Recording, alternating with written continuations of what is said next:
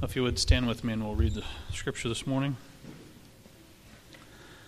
We're going to read uh, Philippians chapter 1, verses 12 through 30. I want you to know, brothers, that what has happened to me has really served to advance the gospel, so that it has become known throughout the whole imperial guard and to all the rest of my imprisonment is for Christ. And most of the brothers, having become confident in the Lord by my imprisonment, are much more bold to speak the word without fear. Some indeed preach Christ from envy and rivalry, but others from goodwill. The latter do it out of love, knowing that I am put here for the defense of the gospel. The former proclaim Christ out of selfish ambition, and not sincerely, but thinking to afflict me in my imprisonment. What then? Only that in every way, whether in pretense or in truth, Christ is proclaimed, and in that I rejoice.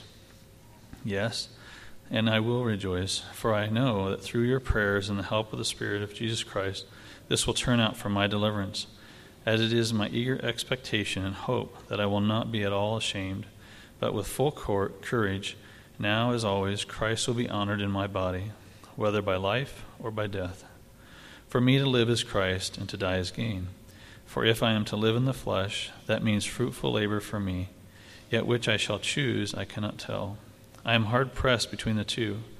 My desire is to depart and be with Christ, for that is far better. But to remain in the flesh is more necessary on your account. Convinced of this, I know that I will remain and continue with you all for your progress and joy in the faith, so that in me you may have ample cause to glory in Christ Jesus, because of my coming to you again. Only let your manner of life be worthy of the gospel of Christ so that whether I come to see you or am absent, I may hear that you are standing firm in one spirit, with one mind, striving side by side for the faith of the gospel, and not frightened in anything by your opponents. This is a clear sign to them of their destruction, but of your salvation, and that from God. For it has been granted to you that for the sake of Christ you should not only believe in him, but also suffer for his sake, engaged in the same conflict that you saw I had and now hear that I still have. May be seated.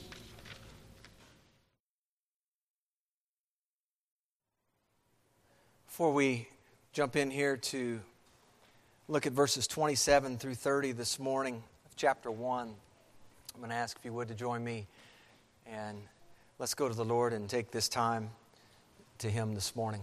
Father in heaven, uh, hallowed be your name. Your kingdom come, your will be done on earth as it is in heaven. God, I pray that you would see to it that your word remains in us. Make it readily available in those moments that we need it. Jesus warned us in the scriptures, told us very clearly that we will have tribulations in this world. We look around us and we see challenges and we see difficulties abound. Lord, we pray for grace to handle these hard times well. We confess before you, Lord, that we don't always handle the hard times as we should. We lose our patience. We abandon what we know to be true and opt for our best. We exhibit anger instead of self control. We manifest worldly principles instead of godly wisdom. We pattern ourselves according to our own best thinking instead of taking on the mind of Christ. So, Lord, we ask that you would teach us your ways. You are the door for the sheep. We are deemed in the Bible the sheep of your pasture. So we pray that you would grant us right now to have ears to hear what you're saying through your holy word. We ask that you would lead us, Lord. And as your sheep, may we eagerly and faithfully follow you and follow your voice in these days ahead. Pray this in Christ's name. Amen. Well, you more than likely have seen signs in a restaurant, perhaps posted outside a restaurant that you've gone into something to the effect of uh, no shirt, no shoes, no service, right? Uh, I, I, was, I was drawn to thinking about, uh, you know, the, the, the game of golf has a certain etiquette to it, which I highly appreciate in our day and age that we live in. And one of the things about the game of golf is you can't just go walking onto the golf course, on many golf courses, that is, uh, with a tank top or cut off shorts, uh, flip flops. Uh, there's a certain dress code or requirement if you're going to go play the game of golf on a particular golf course. There are certain standards. You, you can't just pick up the phone and call someone at your local bank to gain access to your account.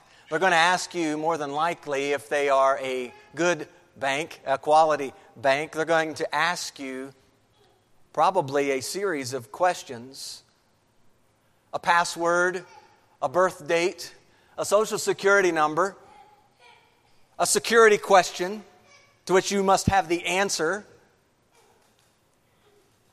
You see, the bank has certain security standards in place to make sure that you are who you say you are, requirements that are in place to access your account. These standards and requirements. Did you know that the Lord, in His Word, establishes a few requirements of his own. We might be more familiar with the word commandment as opposed to requirement. When, when I say the Lord's commandments, we probably are quick to think of 10 of his commandments. You shall not have any other gods before me. You shall not bow down to any other gods or idols in heaven above and earth below. You shall not misuse my name. And then in the positive, it's keep the Sabbath. In the positive, it's honor your father and mother. Then it's you shall not kill. You shall not commit adultery. You shall not steal. You shall not bear false witness against your neighbor. And lastly, you shall not covet. See, God's got his own set of, uh, of requirements and standards. The Bible says that unless one is born again, he cannot see the kingdom. So, what's the requirement of entering into his kingdom? You must be what? Born again. A little bit later in that same John 3, whoever believes in Jesus, John 3:16 says, shall not perish but have everlasting life. You don't want to perish? He's made it very clear. He set it forth very plainly in the scripture. That God so loved the world that he gave his son that whoever greatest invitation out there whoever believes shall not perish but have everlasting life. Isn't it interesting that so many standards and requirements abound in our society today? But when Jesus, the Savior of the world, the co creator of all things, when He delivers His requirements for living this life, many think very little of them. They tend to push his requirements off to the side. They, they switch out. They do a switcheroo. They switch out his commandments and they substitute their own. These are ones that feel a whole lot better. These are ones that hurt less. These are ones that bring a whole lot more pleasure and entertainment to the flesh. When we come to the end of Philippians chapter 1, we, we bump up against God's standards. His requirements. Paul is exhorting the Philippian church in this text to adhere to certain requirements. This is really the title. This, this is, I believe Paul's saying in this text, this is required living as a child of God. Get this, hold on to this.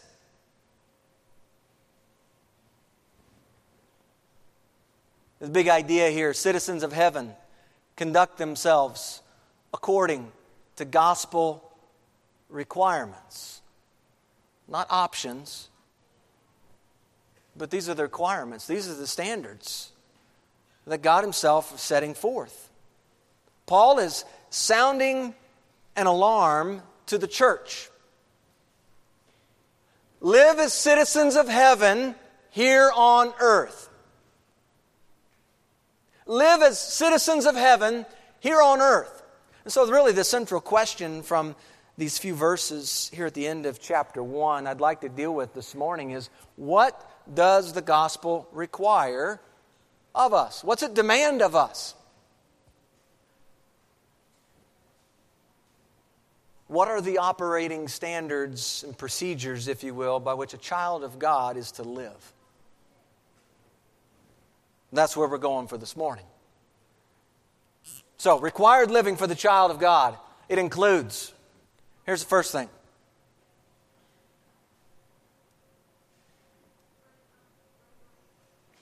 it includes worthy conduct. Worthy conduct. Look at verse 27 with me in the Bible.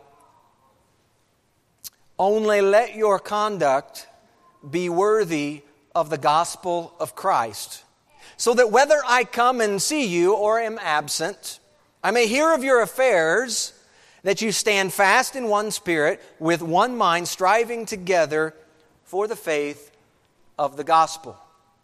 Required living for the child of God includes worthy conduct. Now, let me cue you in on three ideas that are being presented in this verse alone. Much of the weight of this passage in 27 through 30 rests right here in 27. There's a whole lot to glean in verse 27. The church at Philippi, whom is, this is the direct audience to whom Paul is writing while he's in prison, they're being exhorted to live out what the Bible says ought to be true of every local assembly. Three primary ideas are presented in this verse. If required living for the child of God includes worthy conduct, what then makes up this worthy conduct? Well, there are three parts to this. I'm going to go ahead and, and put the first one up here sharing together. Okay? Sharing together. This is, this is significant. Only let your conduct be worthy of the gospel of Christ. Required living for the child of God is carried out in the context of the church, doing life together. Ephesians 4 refers to this as being connected one to another as we are connected to Christ, who is our head, right? Connectivity to other parts of the body.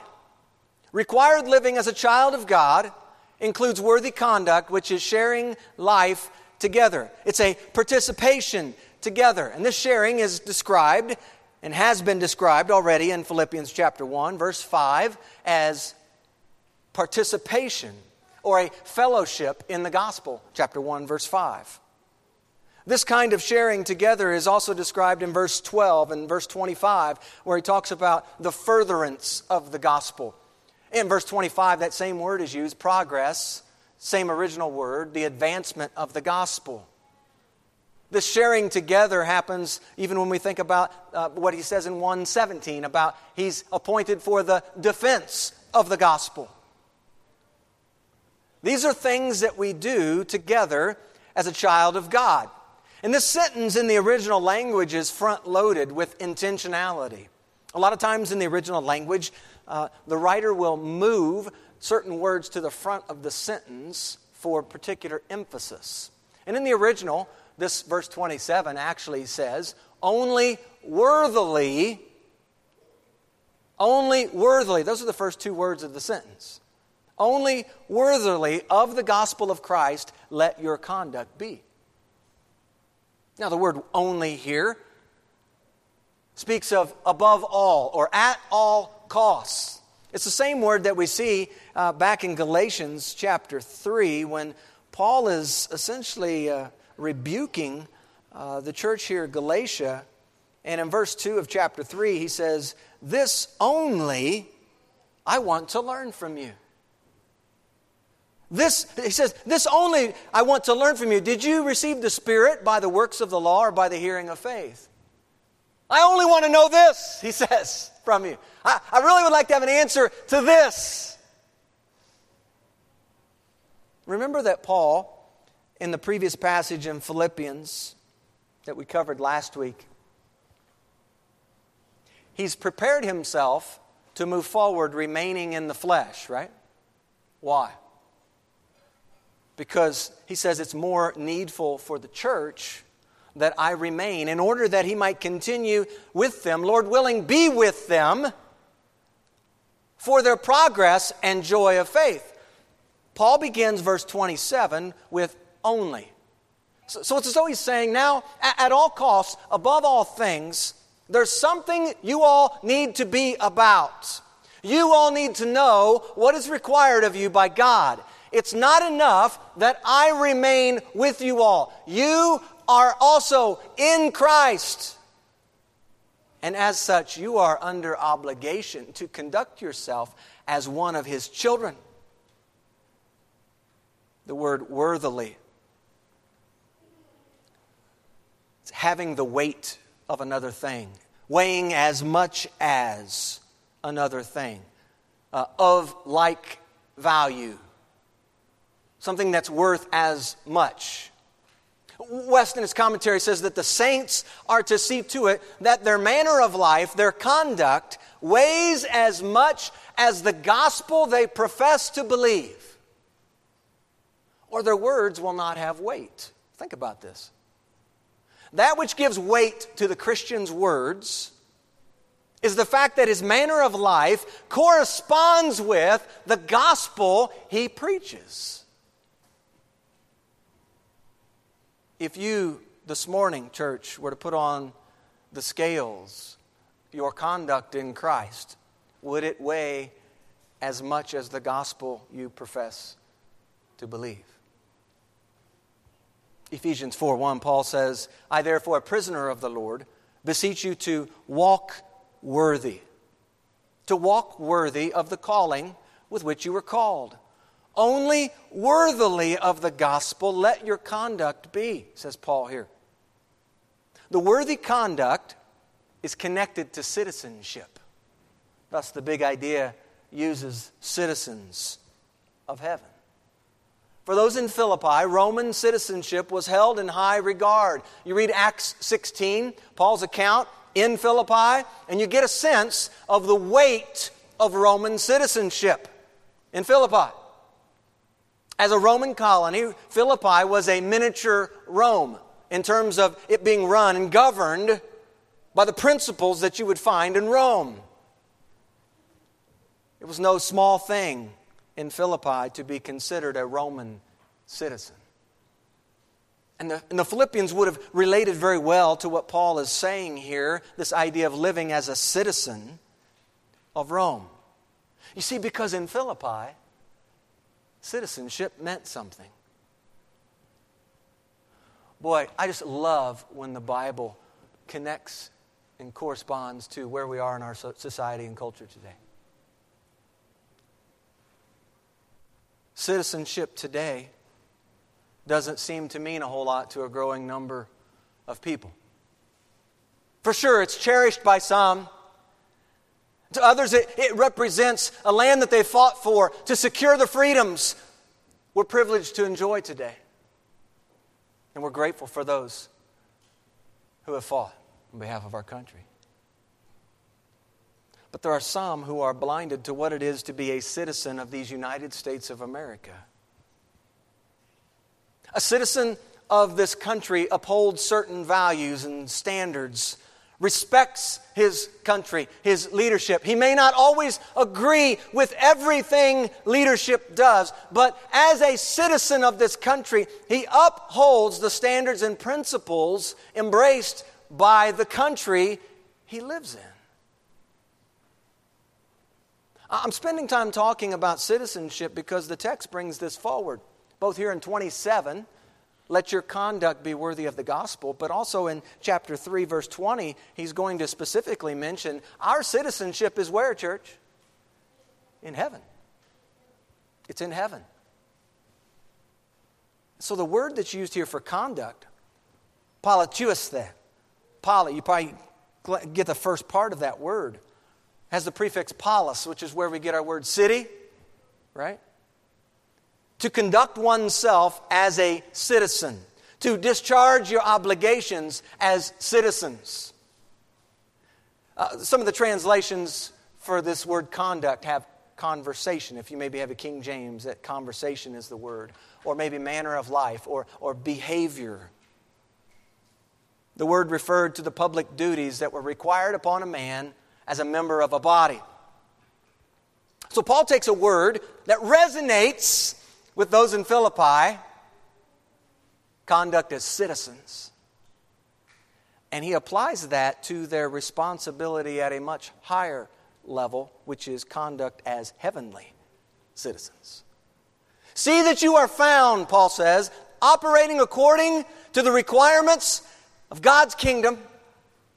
In your affairs, see that you operate according to His truth, hold fast to His word in obedience to His commandments let your conduct weigh as much as the gospel that you profess, church. And the church is called to share together in this. As citizens of heaven, we share together in this high calling. We operate under the same commanding officer. We are on the same mission together while we're here. We've been given the same objectives. We're labeled sojourners and pilgrims, all of us in Christ, because our stay here is short, our homeland is heaven, and the prize for which we strive is Jesus. Amen? We share these things in common. We're called to conduct ourselves, all of us in Christ, called to conduct ourselves as citizens of heaven. Only worthily of the gospel of Christ. As a matter of first importance, we approach this. Now, note also, look at the text. He says, So that whether I come and see you or am absent, I may hear of your affairs. Paul's desire, this is so important for us to get. Paul's desire is that he might come to them and help them make progress, advance in the faith. But whether or not he's present to check in on them, listen to this. Paul is exhorting the church to conduct themselves as heavenly citizens, as gospel citizens. Now, I mention this for two reasons.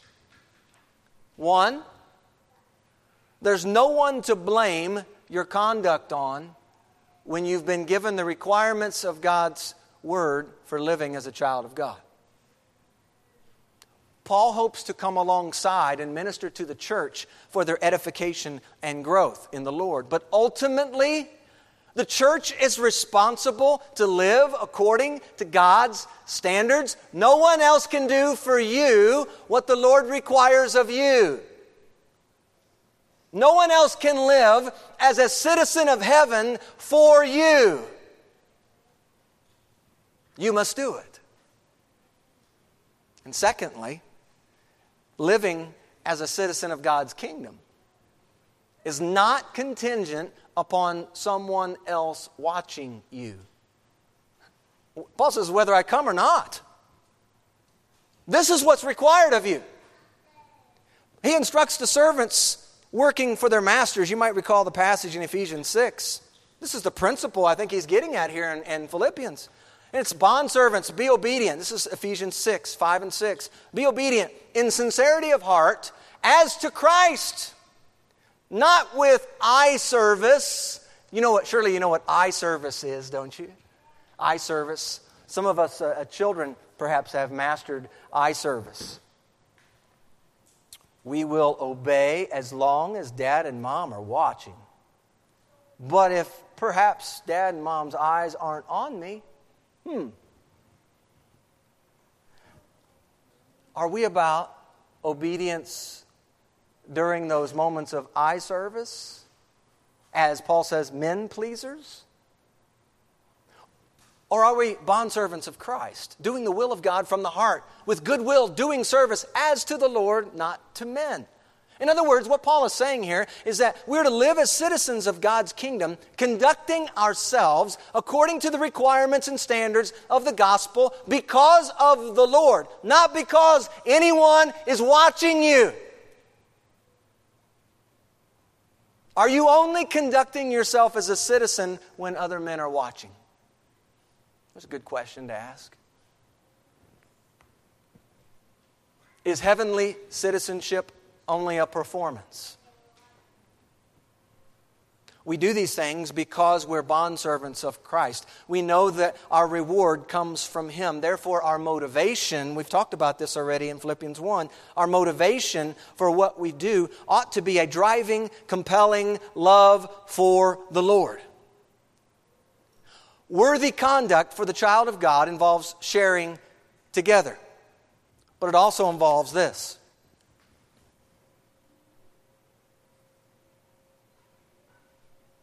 Standing together. Standing together. So that whether I come and see you or I'm absent, I may hear of your affairs, that you stand fast in one spirit. What is it that Paul hopes to hear about their affairs? He's hoping to hear that they stand fast in one spirit. The idea of standing fast is to stand firm, to hold one's ground. Conduct yourself as a citizen of God's kingdom, standing fast in one spirit. The church is called to do this together. Now, embedded here in the text is an, an assumption. Here's the assumption that the church is called to hold her ground amidst opposition. The word here has in mind the determination of a soldier who does not budge one inch from his post. He stands fast. Worthy conduct for a heavenly citizen is to stand firm against the lies of the evil one, the lures of the world, the desires of the flesh, those things that 1 John 2 15 speak of. Paul writes these words in Ephesians 6. This is in the context of the spiritual battle. He says to take the whole armor of God that you may be able to withstand in the day, in that evil day. And having done all to what? To stand. And he begins that very next sentence Stand, therefore. Put on this armor that God's given to you. Stand together in one spirit. Unity is called for here. Perhaps this is the first uh, glimmer of concern that he may have for the church at Philippi. He'll address this a little bit more as the letter progresses. But unity is what's called for here. When, you know, when you think about this and you ask the question, what, is, what happens when followers of Jesus walk together? Unity in the faith sends a message to a watching world, doesn't it? I mean, we, we sing that song sometimes. We are one in the Spirit, we are one in the Lord. They'll know we are Christians by our love, by what we share in together, by what we stand firm against together, by what we stand for together. Standing fast in one spirit might mean that you forfeit some of your desires, some of your wants for the sake of the brethren. Isn't this exactly what Paul walked us through last week? Right? What, what was it that tipped the scales of his decision making? Remember? Of whether to live or to die, whether to depart or remain. His desire was to depart and be with Christ, which he said is far better.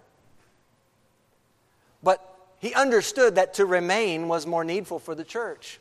He's exhorting the church to adhere to this same spirit. Lay down your lives for the brethren, 1 John 3:16. Sharing together, standing together, both represent the worthy conduct that's required of heavenly citizens. There's one more to add here in verse 27. You probably have filled it in already. Striving together. Striving together. With one mind, striving together for the faith of the gospel. The word striving has in mind to contend or to struggle along with someone. It implies a cooperation it refers to an athletic contest in which a group of athletes cooperates as a team against another team, working in perfect coordination against a common objective, an opposition. Paul is advocating how a citizen of the kingdom operates. And later on, it becomes apparent that there were these two women, Euodia and Syntyche They're not of one mind, it seems. Chapter 4, verse 2. And he addresses this. And, and I believe right here in chapter 1, this is a, a precursor call to the church to share together, stand together, strive together with one mind. And he's going to elaborate on this one mind as we move on into chapter 2 and call us to the pattern of our Lord and Savior. He's going to call us to pattern our conduct, our thinking after Christ Himself. If we're to consider for a moment this concept, this idea of striving together, I was thinking of as it pertains to an athletic contest, which is the, the gist of the word. I was thinking of uh, canoeing and, and thinking about how, or kayaking, you know, what, Uh, both of those are sports, and, and you have sometimes maybe up to four, five, six people or more in one of those canoes. And when the gun goes off to start the race, the individual participants in each canoe, they start what? Rowing. Now consider for just a moment what happens when six rowers are rowing haphazardly. What happens to that canoe when participants row only when they feel like it?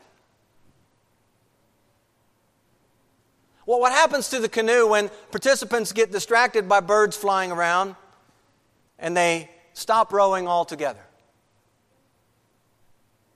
Well, the canoe may go in circles. It, might be uh, a lot of rowing, vigorous rowing. Might be a lot of it happening, but nothing productive toward the finish line. The canoe might, might just wander.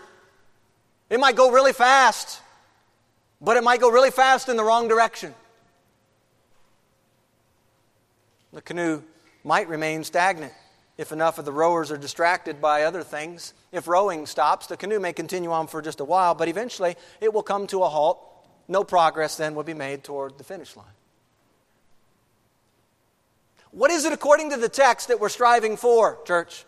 The text says the faith of the gospel. The truth of the gospel, the core of which is found in the person of Jesus Christ. We strive together to see the gospel of Jesus Christ move forward. We contend, listen, we contend and struggle together for the faith of the gospel. Caution, we don't contend and struggle against one another. Our contention and struggle is not against one another.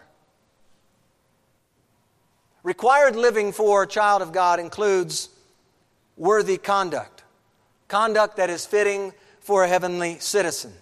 Sharing together in recognition of our heavenly citizenship, standing together against the forces of darkness, against that which opposes Christ and His truth, striving with one mind for the faith of the gospel. There's a whole lot there in verse 27. But what else is there that's required living for the child of God? Let's look at verse 28. Not only worthy conduct,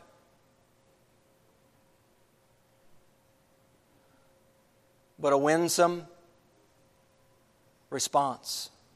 Worthy conduct and a winsome response. That's verse 28. Look at the, look at the verse.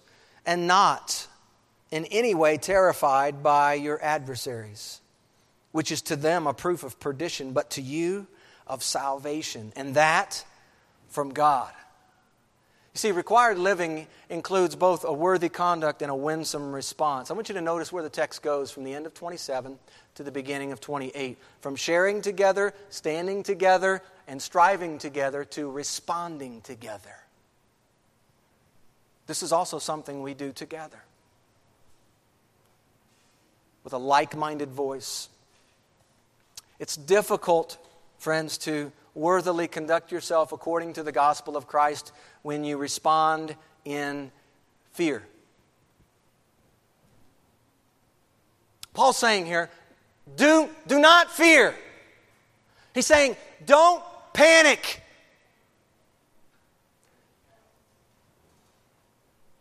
He's saying, don't be like a bunch of scared horses.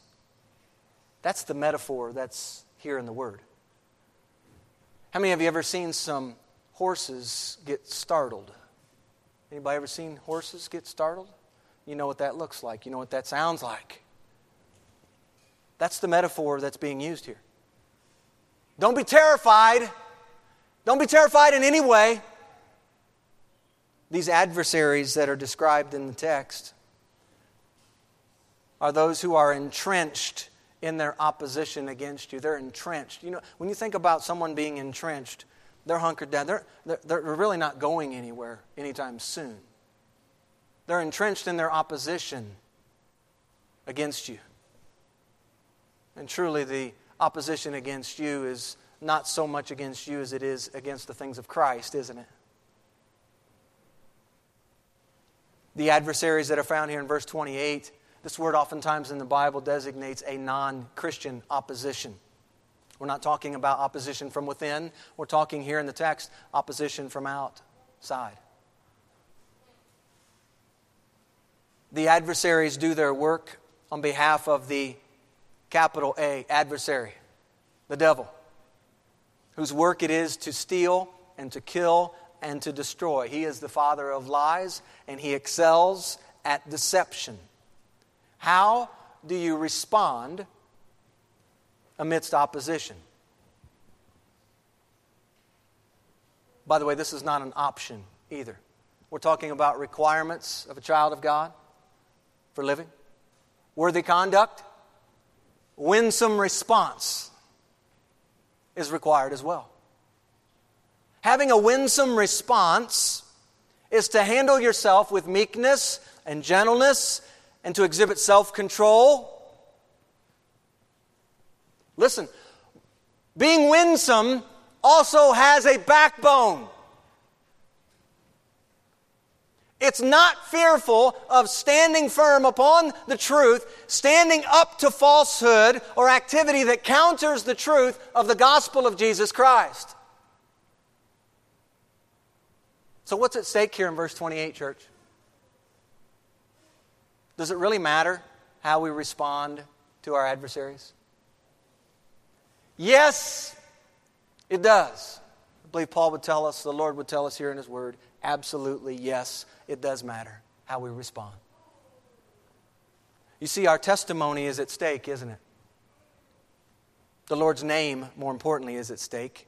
Our testimony of His name is at stake. The weight of our conduct is at stake. You see, you can verbalize your belief in Christ all you want, but if your response is to run from the adversary, or worse yet, compromise under the demands of the adversary, we have effectively lost our witness and testimony to those who are watching.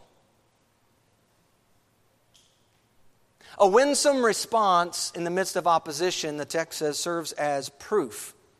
Or the word here has in mind an evident token uh, proof of their perdition or their destruction. Wow, that's, that's pretty deep, steep. When the church of Jesus Christ shares together in her heavenly citizenship, stands together in one spirit against opposition and for the gospel, and strives together with one mind, her witness does one of two things. One, it attracts and draws men to Christ Himself. Or two, it does this as well it identifies clearly those who belong to Christ. You see, a winsome response in the midst of opposition is proof not only of where you stand as a citizen of God's kingdom, but it shines light back on the adversary, illuminating with great clarity now their own destruction. You see, when a winsome, courageous response is lived out, the token of evidence has been submitted. Acts 4, verse 13, is an example. When the council saw the boldness of Peter and John and perceived that they were uneducated and untrained men, they marveled. And they realized that they had been with Jesus.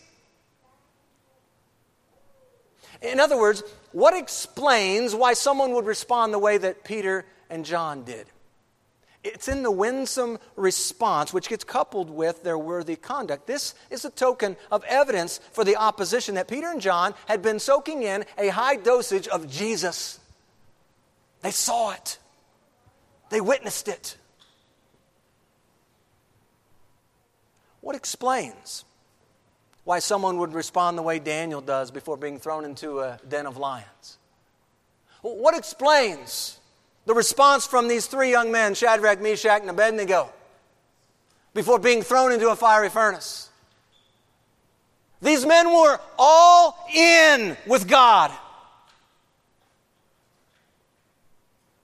To live was to live for God. To die meant being with God. Sounds a lot like what Paul just said last week. Their response was winsome. It was courageous. It was bold. It was their duty as a citizen of God's kingdom to respond this way. And yet, the response that's called for in the text is not one solely made out of duty. We need to understand this. We respond this way ultimately compelled by our love for Jesus, don't we? the one who willingly laid down his life for us at the cross? The winsome response affects those who oppose, but I don't want you to miss how verse 28 ends. The winsome response is proof for ourselves of our salvation, and that from God. So, the response that you give in the midst of an adversary opposed to Christ is proof, not only to them of their destruction, their eternal separation from God, but to you it serves as a confirmation of your own salvation that you are in Christ Jesus. Unless you think yourself higher than you ought to think, the text inserts this wonderful line at the end of 28 and that from God. You see, responding in winsome, courageous fashion shines light on God's saving work in you. It reminds you that this is His work. He started it in you. Hopefully, you remember these words we've already covered in Philippians 1. This work He began in chapter 1, verse 6. It's a work He promises to complete at the day of Jesus. Perhaps there's an element here in our winsome response to opposition and we find, have you ever been in this situation where you really find no explanation at all as to why you operated a certain way? All that can be concluded in the moment is that only God, I don't know. I don't know how I said what I said. I don't know how I did what I did. I just know that it happened this way. God did this in and through me. And when many would cower and run away or give way and compromise, the citizen of heaven, conducts himself worthily and responds winsomely, boldly, courageously, no matter the cost to himself, for he understands that it's not about himself.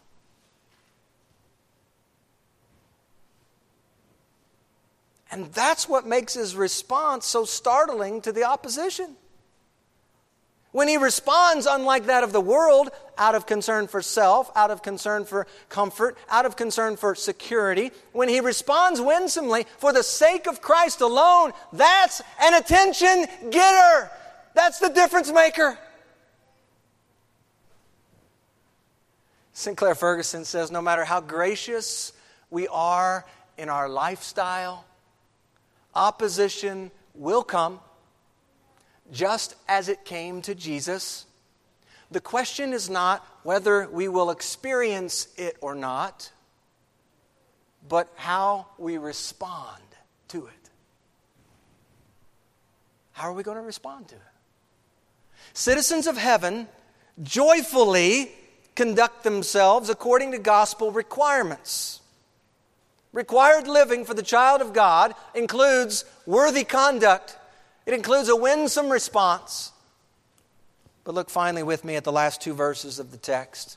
Required living for the child of God also includes wholehearted understanding. Wholehearted understanding. For to you it has been granted on behalf of Christ.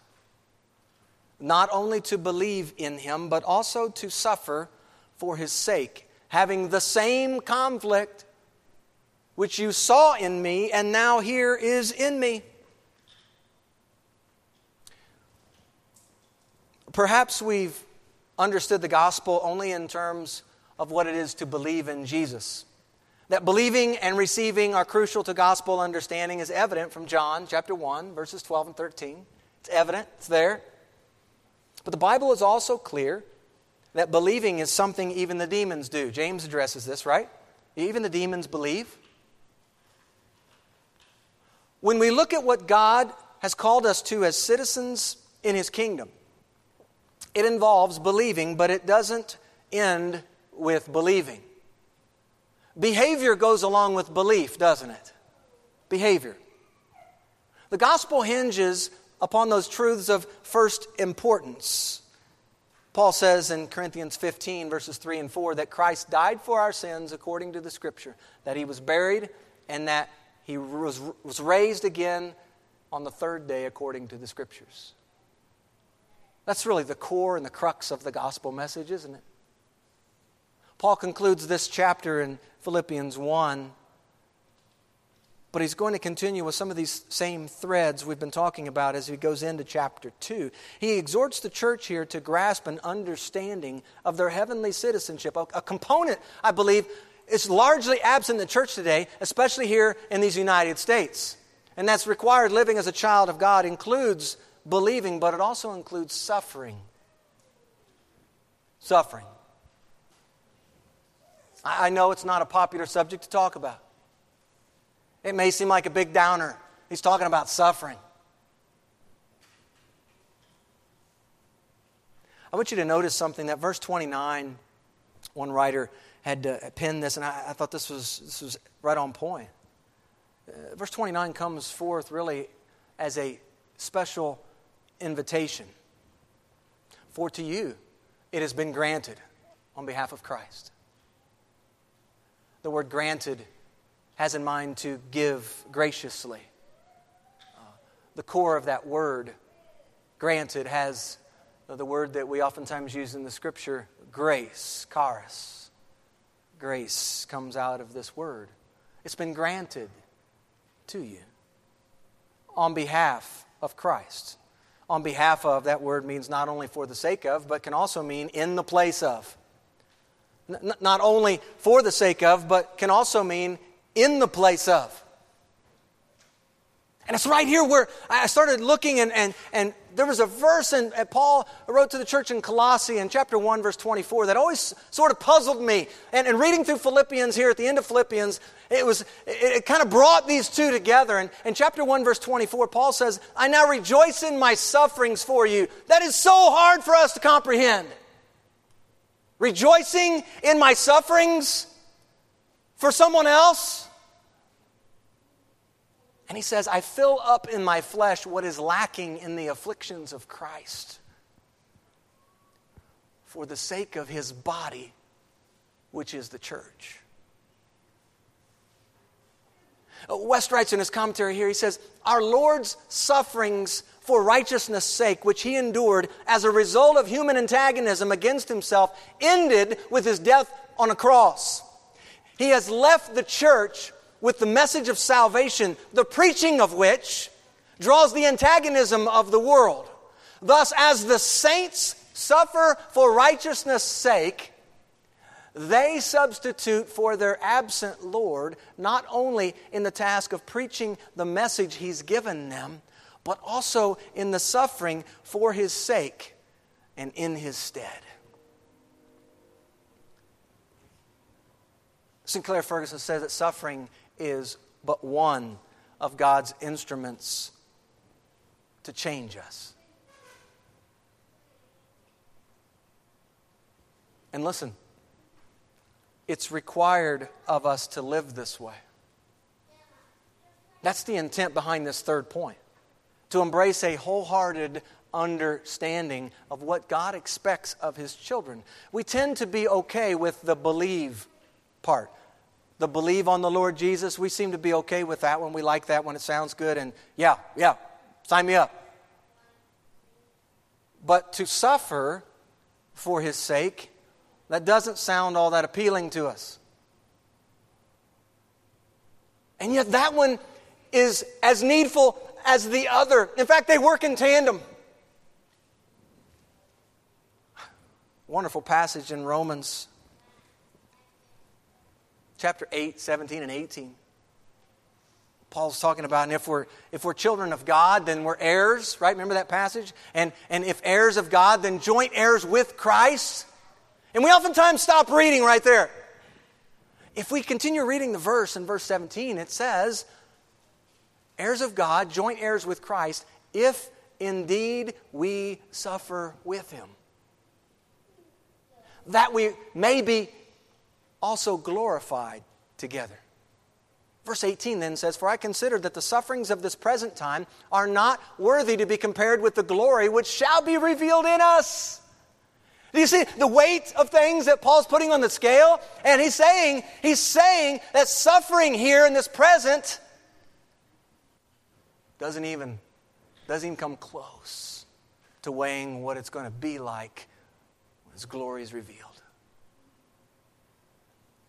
It seems like the Bible here is telling us from this Romans passage that the pathway to glory is through suffering that if we are an heir of God and a joint heir with Christ, it will show itself through the pathway of suffering with Him. It seems like Paul is, is weighing his present suffering and his glory that awaits him, and he says it's no contest, it's not even close. Elsewhere, he refers to this suffering as light affliction, which is but for a moment. He's able to see that his present suffering is working toward a far more exceeding and eternal weight of glory. That's 2 Corinthians 4 16 through 18. For Paul, then, it's about taking on God's perspective and setting aside his own perspective. Kent Hughes writes, he says, the fellowship of Christ's sufferings moves the believer beyond the role of beneficiary of Christ's death. You know, we receive the benefits, if you will, of what Christ did at the cross. And, and, and, he's just saying that the fellowship of Christ's suffering, it moves us beyond just a beneficiary role to that of a sharer in his sufferings.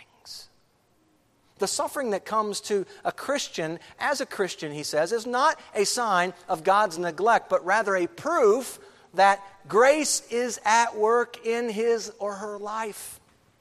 Grace is at work. It's, it's the Acts 541 idea when, remember when the apostles, they leave the council and they departed from the presence of the council rejoicing. Why were they rejoicing, friends? Because they were counted worthy to suffer shame for his name. Ferguson says this is sort of a reminder, too, here for us that if we are opposed for the sake of Christ, it's because we belong to him. Matthew 5, verse 11, for persecuted for his name's sake. The church at Philippi is being told they are in the midst of the same conflict. That's what verse 30 says the same conflict as Paul, the same struggle. The word has in mind a struggle, it's an athletic imagery, an agony, a struggle. And he's saying the church here's got the same struggle, having the same conflict. The writer says, he says, recall that Paul's goal here, going back to verse 12 even, Paul's goal has been to make the church understand that his suffering and imprisonment are not a mistake, but part of God's larger plan for the advancement of the gospel. And in light of this, he is preparing them for what lies ahead. He's disclosing to them and to us here today that there is more to following Christ than believing. It has been graciously granted to you on behalf of Christ to suffer. We tend to associate grace with our coming to faith in Jesus Christ, right? The Bible says, For we are saved by grace through faith. In other words, our coming to Christ is granted to us. Do you see your salvation as a wonderful gift of God? How about your suffering? Have you viewed suffering for Christ's sake as a grace gift as well? Have you only seen suffering as something to be avoided, something to sidetrack at all costs? Hughes writes, he says, God's grace to us includes both salvation and suffering. If we imagine grace to be only pleasant benefits and blessings, then suffering is seen to be anything but grace. And listen, here's what happens. He says, Many confused souls have walked away from God, from His church, and ultimately from His grace.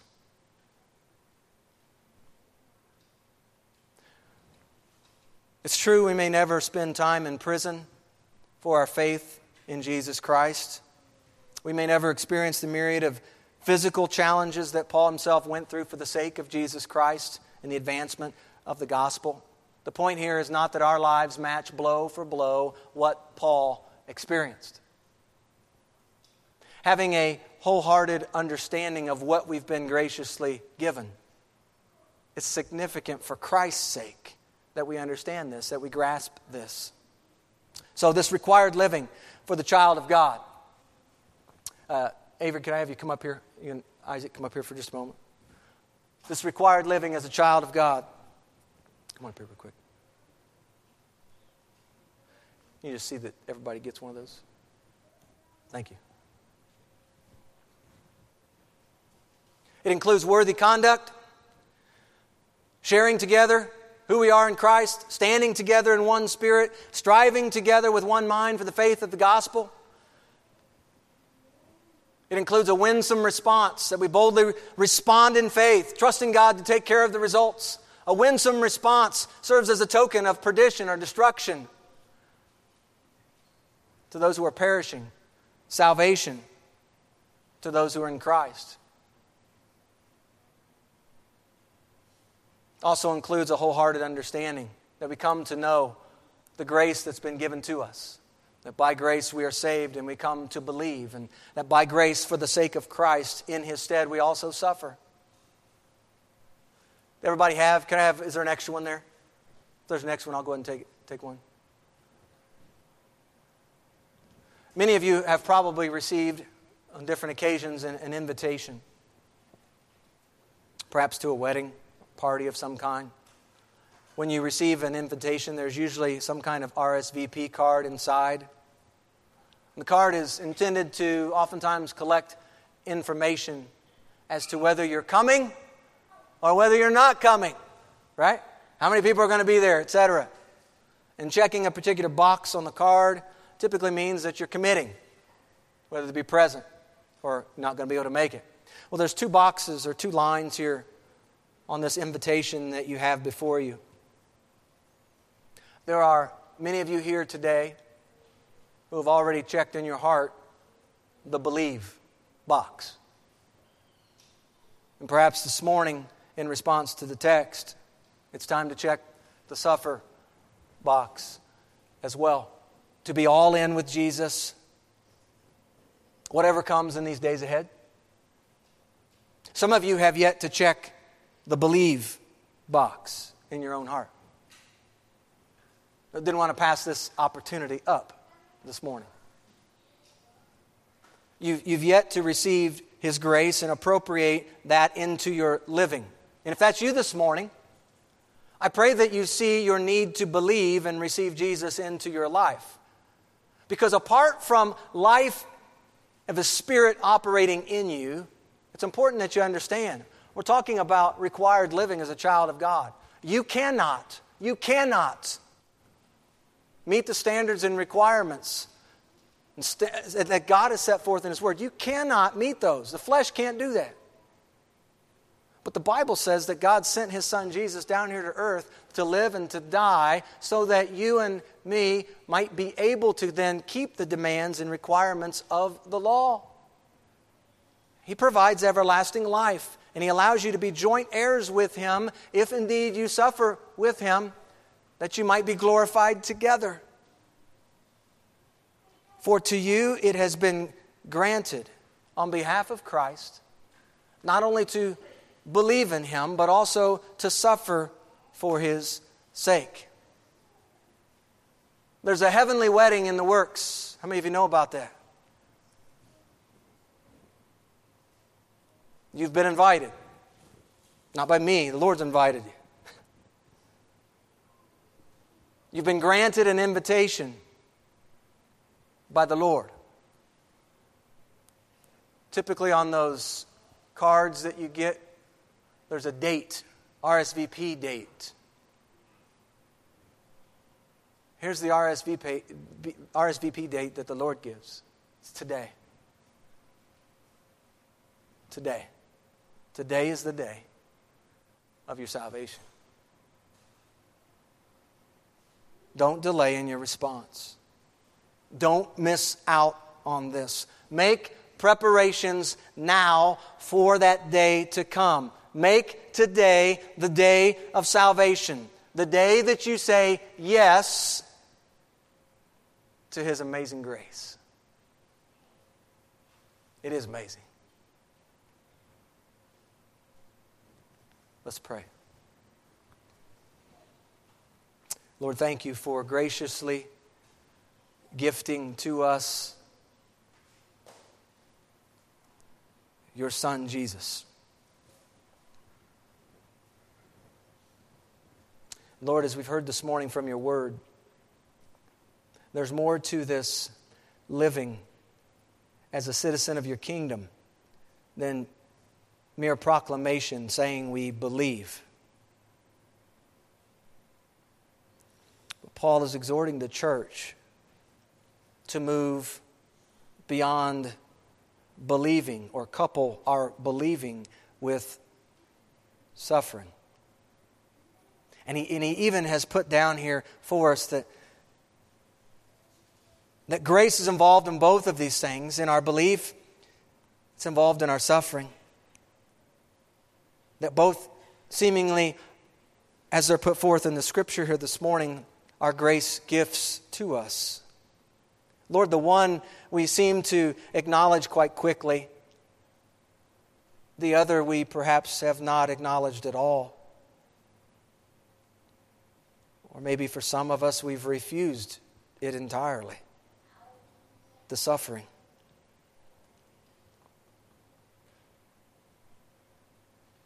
I pray, Father, that you would change our heart, change our mind in regard to these things?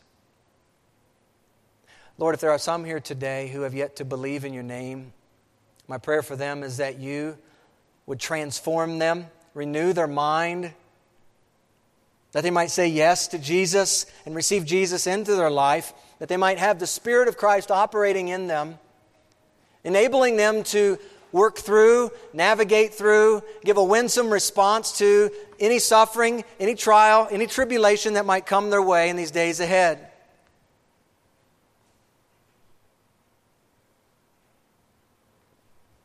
Help us not to shy away, not to turn from or to compromise your truth. But may we at all times, as your church, may we go about our work for you as a citizen of your kingdom. May we do this work side by side, together, sharing, standing, striving, responding together in all things for the sake of Christ, embracing the grace gift that you've given to us. We thank you, Lord. What a blessing. In Christ's name we pray. Amen.